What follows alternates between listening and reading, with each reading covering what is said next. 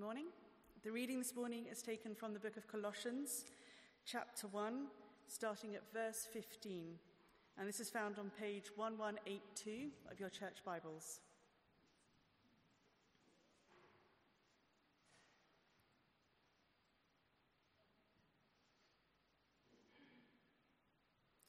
Colossians chapter 1, starting at verse 15. The Son is the image of the invisible God, the firstborn over all creation.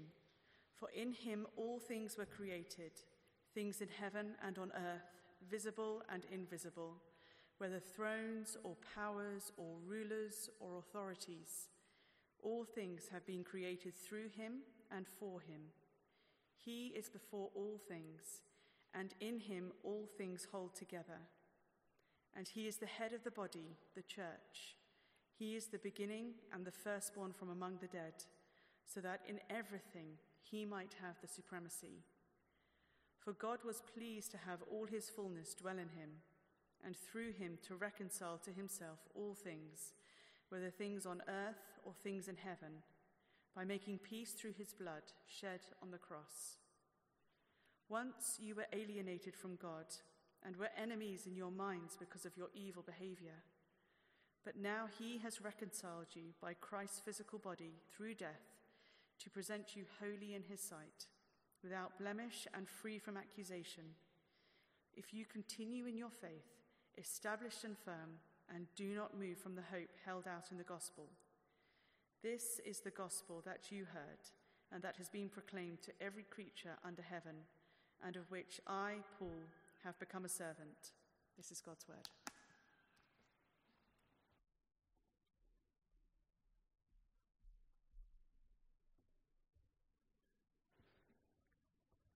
Good morning, everyone. My name's Phil. I'm the Associate Vicar at Christchurch, and it's my delight to be uh, taking us through Colossians this morning. And it's my uh, privilege and pleasure not to be having to project. So, a massive thanks to the sound team. The, uh, the, our large Wizzy sound desk um, decided that um, it had had enough of life. Uh, we all feel like that in January, but um, it uh, decided to give up the ghost yesterday, and uh, so we are very grateful to, to um, Ali and Eleanor in particular, and Ben for getting here very early and um, rigging up something else in ways that are beyond the understanding of someone like me. Um, so instead of me shouting at you this morning, uh, I can speak normally and you can still hear me, which I at least think is a good thing. Uh, let, us, uh, let us pray and we'll get into Colossians together. Our Father God, we thank you and praise you for the Lord Jesus Christ and we pray that, uh, as we heard last week, that you would help us to see Jesus as he truly is, so that we might grasp that he is all we could ever want. Help us to find true satisfaction in him and in him alone. Amen. Now, I'm sure you clocked from the reading that this is a thoroughly theological section. It is full of deep truths about Jesus rather than insights into human life or advice on how you and I should live. And so you may wonder what is, what is the relevance to you and me in daily life? Yeah, fine if you're a theology student, but frankly, I'm living in the real world with real pressures and I need real answers. What I need help with is the relationships I'm in, my career, the anxiety I'm struggling with, the anger I don't seem to be able to get, keep a lid on, my finances or lack of finances. Well, here is why this theological section is relevant to you and me, whether you've been a Christian for decades or you've literally just started to look into the things of God. The Christian life is not a set of rules to obey or a lifestyle you learn to follow. It is a person in whom you place all your trust Jesus. Christianity doesn't teach you, here, look, here's the way to achieve inner peace and to overcome the worries that, well, all of us feel with what's going on in the world right now. Instead, it reveals Jesus who rules over the chaos and who cares and provides for us in it and says, Trust me. Christianity doesn't teach you, look, here's how to deal with your sin when you feel overwhelmed with guilt and shame. This is what you need to do to make things right.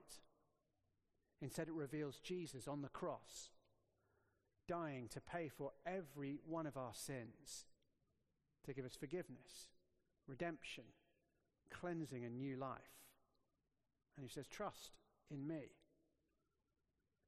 Christianity doesn't teach you how to get safely through death here is the mantra to chant. Here is what you must achieve to safely navigate death. Instead, it reveals Jesus Christ, his empty grave, and says, Trust in the one, the only one, who has died and risen to new life, never to die again. So, if you want to be spiritually healthy and happy and useful, then nothing is as important as getting a clear, deep theological grasp of who Jesus is, what he's done, and what he will do. Uh, the, the, great Puritan theologian John Owen uh, wrote these words in one of his greatest works, The Glory of Christ. Uh, it should appear up on, it might appear up on the screen. Oh, it is. Wonderful. Um, it is by beholding the glory of Christ by faith that we are spiritually edified and built up in this world. For as we behold his glory, the life and power of faith grows stronger and stronger. It is by faith we grow to love Christ. Now, hear this. So, if we desire strong faith, powerful love, which give us rest, peace, and satisfaction, and who doesn't want rest, peace, and satisfaction? We must seek them by diligently beholding the glory of Christ by faith. It is this duty I desire, in this duty I desire to live and to die. On Christ's glory I would fix all my thoughts and desires. So, my prayer this morning was really that we would behold Christ more truly, that our lives would have a deeper trust and greater joy. Let's have a look. Uh, so, as we, um, as we heard last week, Paul is writing to a church in Turkey in the first century, a church that he's never met himself, but a man called Epaphras, who was from Colossae, had heard the gospel while Paul was teaching in Ephesus and had taken it back and preached, and a church had formed. And Paul is now writing to them because the Christians there feel inadequate. People have come and they've tapped into something real and then given them a false answer. The, the real thing that's been tapped into, as we'll see, is that they feel a bit inadequate, that they, they kind of feel a nagging longing for more that I, I just don't feel fully satisfied. And the teachers who've come in have said, yeah, yeah, the reason for that is it's brilliant to trust in Jesus. Absolutely brilliant. Nothing more important. But once you've trusted in Jesus, now you need something more. Uh, some teachings that I'm going to introduce you to for the right price. That once you've trusted in Jesus, you now need something else. If you want true spiritual maturity, then you're going to miss out if all you do is trust in Jesus. And so Paul is writing to reassure them and to warn them. And in the first half, we saw of chapter 1, he said, Look, you are genuine Christians. You lack nothing. He said, You put your faith, do you remember, in the, in the genuine Jesus? Uh, you have faith, hope, and love, as we saw. And you have been rescued, verses verse 13. You have been rescued and brought into the kingdom of the Son. You're in God's people. You lack nothing. Now he begins to show them look, if you have this Jesus, which you do, you have all you could need and far more than you could possibly imagine. And the answer to that sense of inadequacy, that, that nagging sense that, yeah, I kind of feel like there should be something more, is not to go for something other than Jesus, it's to go further into Jesus. He is, he is gold that you found on the ground. And having discovered it, the answer isn't to go searching somewhere else, it's to dig down deep. And you'll find that the gold keeps going down and gets richer and purer and more beautiful. And that's what he's trying to do in Colossians to encourage us. You don't need something other than Jesus, you just need a whole lot more of Jesus. So if you've ever felt a nagging sense of spiritual longing, a, a sense that you, you long for a bit more, a deeper sense of the divine, more spiritual power, then Paul has written for you. Here we go. Um, just a couple of points for you. Firstly, the Son is supreme over creation, He is its creator. Verse 15 The Son is the image of the invisible God, the firstborn over all creation. Now, I don't think when he says the Son is the image of the invisible God, he's speaking about what happens when God the Son takes on flesh and becomes Jesus the man in history. I think he's talking about the Son's eternal status. The point is, the Son is fully, equally God with God the Father. So if you think of God the Father as like the sun, you know that flaming ball in the sky that appears for a couple of days in June, that thing? Yep. Yeah, some of you remember. The, if God the Father is the sun, then Jesus is like the sun's rays, radiating out of his glorious presence. And it's no surprise then that if the sun is like the, the, the, rays of sunshine that come out of the sun itself, it's no surprise that it should be God the Son who comes down to earth and reveals God in human flesh to us. Because eternally he's been radiating the glory of God the Father. Then it says he's firstborn over all creation. Now that sounds like he's the first thing that was created. And an awful lot of false teachers in the past tried to teach that. But the whole section affirms he is the creator, not the creature. In the Bible, firstborn is not about being born first, oddly. Um, firstborn in, in ancient cultures is much more about right to rule. So, in one sense, your firstborn could be uh, you could have 15 sons and then adopt a child who you give the right to rule after you, and that would be your firstborn. Uh, you see it most clearly, I think, in Psalm 89:27. No need to turn it up, but you can check it if you want to write it down. Psalm 89:27. This is a psalm all about God choosing David as king of Israel. Now, David was the youngest of all of Jesse's sons. But it says in verse 27 of Psalm 89, I will appoint him to be my firstborn, the most exalted of the kings of the earth. Firstborn is about right to rule. The Son is the firstborn, not just over the kings of the earth, but over all the cosmos, including you and me. Now, the next statements, they flesh out and they prove that this Son, Jesus, is the divine ruler of all. Look at verse 16 with me. For in him all things were created, things in heaven and on earth, visible, invisible, whether thrones or powers or rulers or authorities, all things have been created through him and for him. Now, the point of verse 16 is that all the things that you and I look to and think have the power to, well, give us the things we long for, the power to determine how our lives go, all those things we look to, where He made them. So look to Him, not them. You know, we look to political powers and we think they have the, ultimate authority to determine how our lives go. They set our taxes, they determine whether we get into wars, all those things. But whether it's squabbling candidates for a presidency or autocratic rulers who scorn democracy and seem to know very little history, he made them. Economic powers, like the, the great global tech corporations. Did you know Apple is now worth more than the GDP of all the 54 nations of the African Union combined? incredible wealth. They really do seem to own the world. Uh, think of raw natural forces like hurricanes or earthquakes, the volcanic explosions literally tearing the earth apart in Iceland at the moment, shaking the world, literally. Dark spiritual powers that yeah, kind of fascinate us, but actually really intimidate us. Jesus made them all. Jesus rules them all because he made them all. Even things that are fallen and corrupted and evil are ruled by Jesus. Even the devil is on a leash held by him. In Luther's extraordinary phrase, he is God's devil. He's a fallen creature. God made everything. God the Son rules everything. And so verse 17 summarizes he, that is Jesus, is before all things, and in him all things hold together. It is all made by him.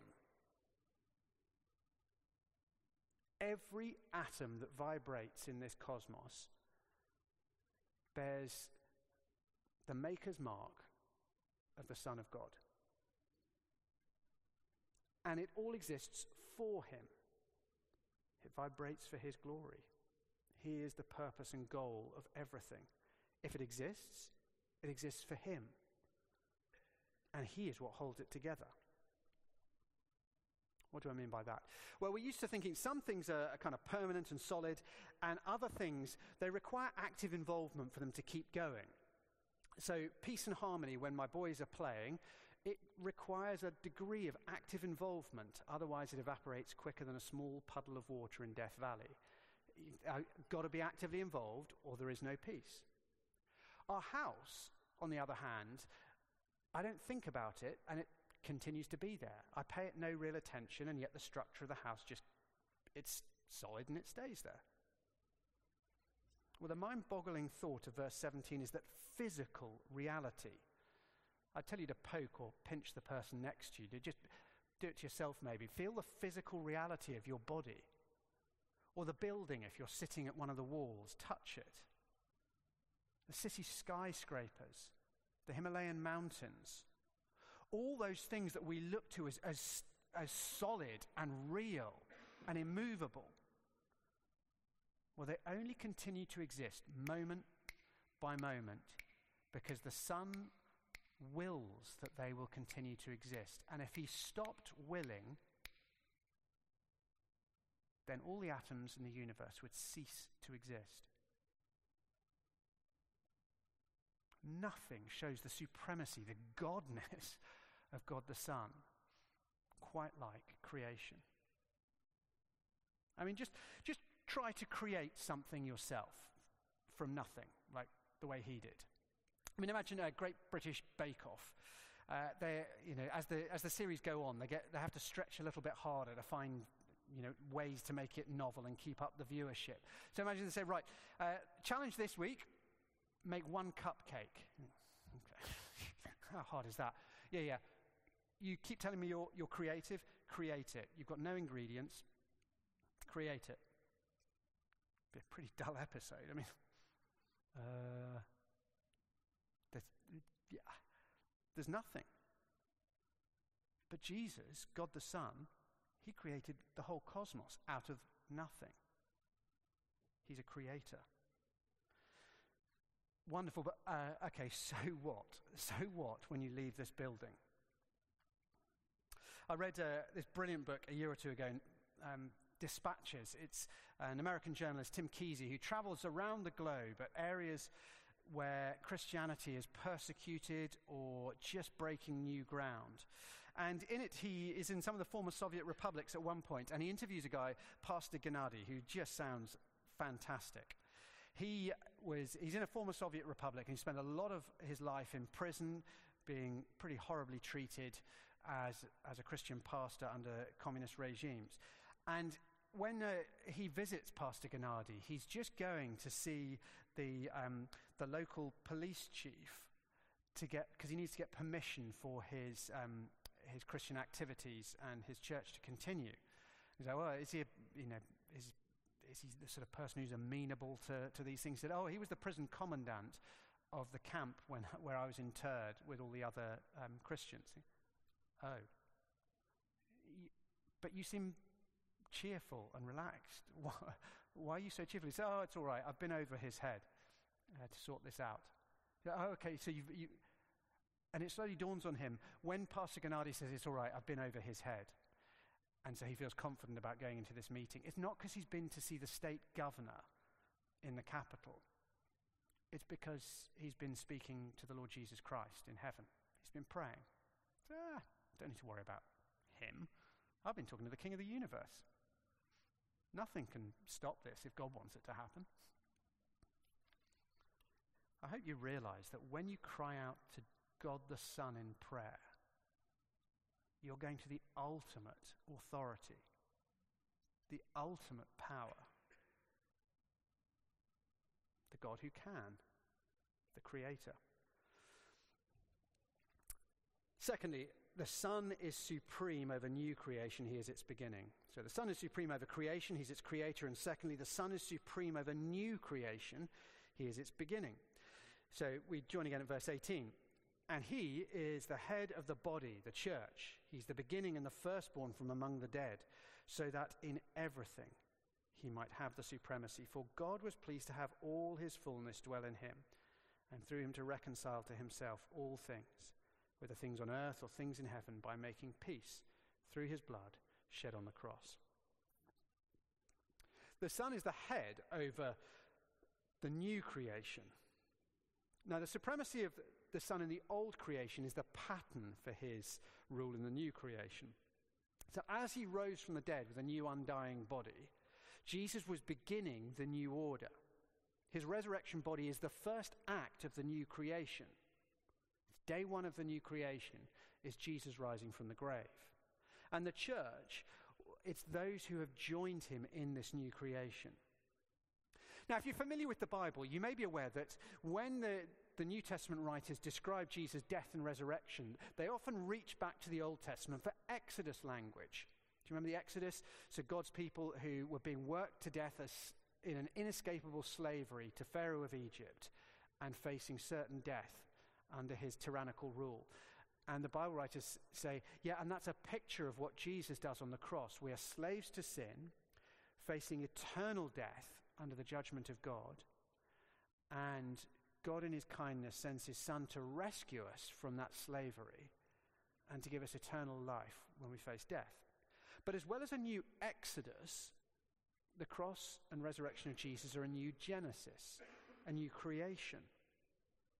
As Paul puts it in another of his letters in 2 Corinthians 5:17, if anyone is in Christ, they are a new creation. Now, the Son of God was supreme over the old creation as creator, he's supreme over the new creation as the prototype. So, his resurrection body is what you and I will have when we enter the new creation. A body that's suitable for an undying world that will never get tired or old or fall apart.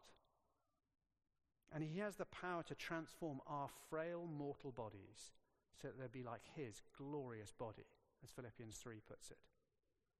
And so the Son has supremacy in everything, verse 20, both the old creation and the new. So, if you like, in Colossians, the world and all its people, we're pictured as this beautiful crystal orb, great ball, uh, suspended from God.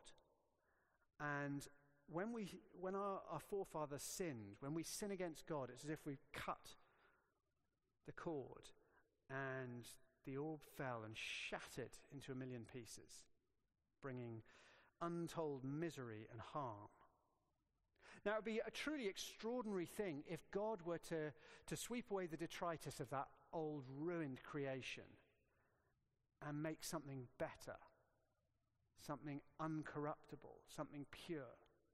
But that's not what's being spoken about here. It's something far more glorious. Here, the creation is described as, verse 20, through him to reconcile to himself all things. So rather than sweeping the detritus of the shattered old creation and its wicked people into the bin and starting afresh, the Son of God came to reconcile and to restore. Not just to make new, but to make you and me new to make a perfect world out of imperfect people. Now, back to Great British Bake Off. Actually, what goes on here? It's more like um, someone says, here's your, here's your new challenge this week, and they tip out the fetid contents of a three week old food bin from a hot August onto the table, flies buzzing around it, and someone's able to make out of that a beautiful, pure wedding cake. Jesus takes the, the raw material of selfish, ugly, fickle people like you and me, and he makes us into something radiatingly beautiful and rich and glorious. It's just mind boggling when I recognize how rotten our hearts are so often and how deeply ingrained the self obsession and the pride and the prejudice and the pettiness is. The Son is supreme over the new creation, He is its beginning. Lastly, the Son has reconciled us through faith. The Son has reconciled us through faith. Uh, we'll come back to verse 20 actually. For God was pleased to have all his fullness dwell in him, and through him to reconcile to himself all things, whether things on earth or things in heaven, by making peace through his blood shed on the cross. Once you were alienated from God and were enemies in your minds because of your evil behavior. But now he has reconciled you by Christ's physical body through death to present you holy in his sight, without blemish and free from accusation, if you continue in your faith, established and firm, and do not move from the hope held out in the gospel. This is the gospel that you have heard and has been proclaimed to every creature under heaven, and of which I, Paul, have become a servant. So the Son is reconciling all things, and you can be part of that reconciling work through faith in Jesus. So when the Son of God came to the earth, he entered the brokenness of our world and he absorbed the misery and the sickness and the relational dysfunction and the wickedness, the perversion and the hatred. And he took it all upon himself at the cross. And Christ Jesus on the cross is the meeting point between the perfect, holy, righteous God and the sinful, wicked, fallen humanity, and they collide on the cross. And the Son of God dies, consumed by unbearable judgment. But with God's wrath absorbed, the way was open for you and me back into God's presence. And the cross is the moment that God's cosmic reconciliation begins. As finally we can come back into the presence of God and as we're restored to God, we are restored to ourselves and to one another. And we move from being part of the old, shattered, fallen creation. And we move to being part of the new, reconciled, restored creation. We move from being God's enemies to being his children. I look at verse 22. All the things that make us feel alienated from God are dealt with. So we feel unworthy and spiritually useless. And He has made us holy, chosen and set apart to serve God. We feel filthy and morally stained. And He has washed us clean without spot or blemish. None of the stench or dirt of our moral filth remains. Our consciences accuse us and remind us of things we've done that make us feel deep shame and guilt and fear we could never, ever be welcomed by God. But God the judge has seen Jesus take the punishment for every last sin. And so he declares us free from accusation, innocent and righteous. He has reconciled us to God. He's done it already. That is something you and I can enjoy today. And we can live in the security and freedom it brings tomorrow and forever. In Jesus, everything is reconciled, but only in Jesus. And that's why Paul warns us in verse 23 to continue to trust in the gospel. Because only there do we find the message of Jesus' death and resurrection, which reconciles us. And because Jesus the Son has reconciled our relationship with God, it gives us hope for reconciliation in our other relationships as well. Now, I don't think any generation is as concerned and as aware about the divisions and inequalities and oppressive injustices we see as the current one. But one of the striking things is that, unlike, say, the civil rights movement in the 1960s, there seems little hope in the current movement against inequality and injustice. Modern movements call for protests against structural inequality and acknowledgement of systemic racism, but they seem devoid of answers of how things can change for the better. But in Colossians 1, there is hope for reconciliation. It's the very hope that led Martin Luther King to declare all those years ago, I have a dream. Without Christ's death, he would not have written those words. And I mean, if you think of the, the bitterest divisions of today over in the Middle East, the ones we're most aware of anyway, You can go to the Jerusalem Alliance Church. We've had the, uh, the minister from there, Jack Sara, speak here and see Palestinians and Jews worshipping Jesus, re- reconciled to God, and so reconciled to one another. Colossians 1 lifts our eyes to show us hope of reconciliation for our world, our society, and even our families the Son who solved and healed the, the unimaginable, unbridgeable gap between a holy God and utterly sin soaked, hell deserving people like us. He has the power to reconcile other relationships too. Now, you get an idea of what Paul is trying to, to do in us in this passage when you look at the repeated word. I wonder if you picked it up on the reading. The word that was repeated most often. Now, it's mildly obscured in the English. When you realize that in Greek, all, all things, and everything are the same word, it kind of helps. Let me reread the passage. The Son is the image of the invisible God, the firstborn over all creation. For in him all things were created, things in heaven and on earth, visible and invisible, whether thrones or powers or rulers or authorities, all things have been created through him and for him. He is before all things, and in him all things hold together. And he is the head of the body, the church. He's the beginning and the firstborn from among the dead, so that in everything he might have the supremacy. For God was pleased to have all his fullness dwell in him, and through him to reconcile to himself all things, whether things on earth or things in heaven, by making peace through his blood shed on the cross. This is not the God of the gaps. This is the God who leaves no gaps at all. I mean, what can you lack if you have this Jesus? So I guess the question for you and me is Is my Jesus, when I think of Jesus, is he as big as the real Jesus, the Jesus of Colossians 1? A Jesus big enough to give us hope when we feel demoralized and outgunned by sinful desires or overwhelmed by anxiety and fear in troubling times? Are Jesus big enough to protect us from God's wrathful judgment in spite of the things we know we've done? Are Jesus big enough to give us confidence to speak about him in a hostile culture?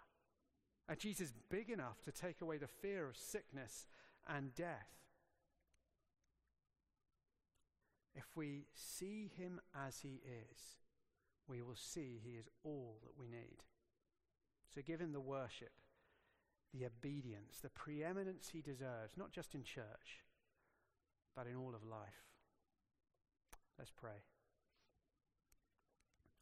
Our Father God, we thank you for this vision of the Lord Jesus Christ presented to us by Paul in Colossians 1. We thank you for a Jesus big enough to cope with our fears and our hopes. A, big, Jesus big enough to handle the mess of our world.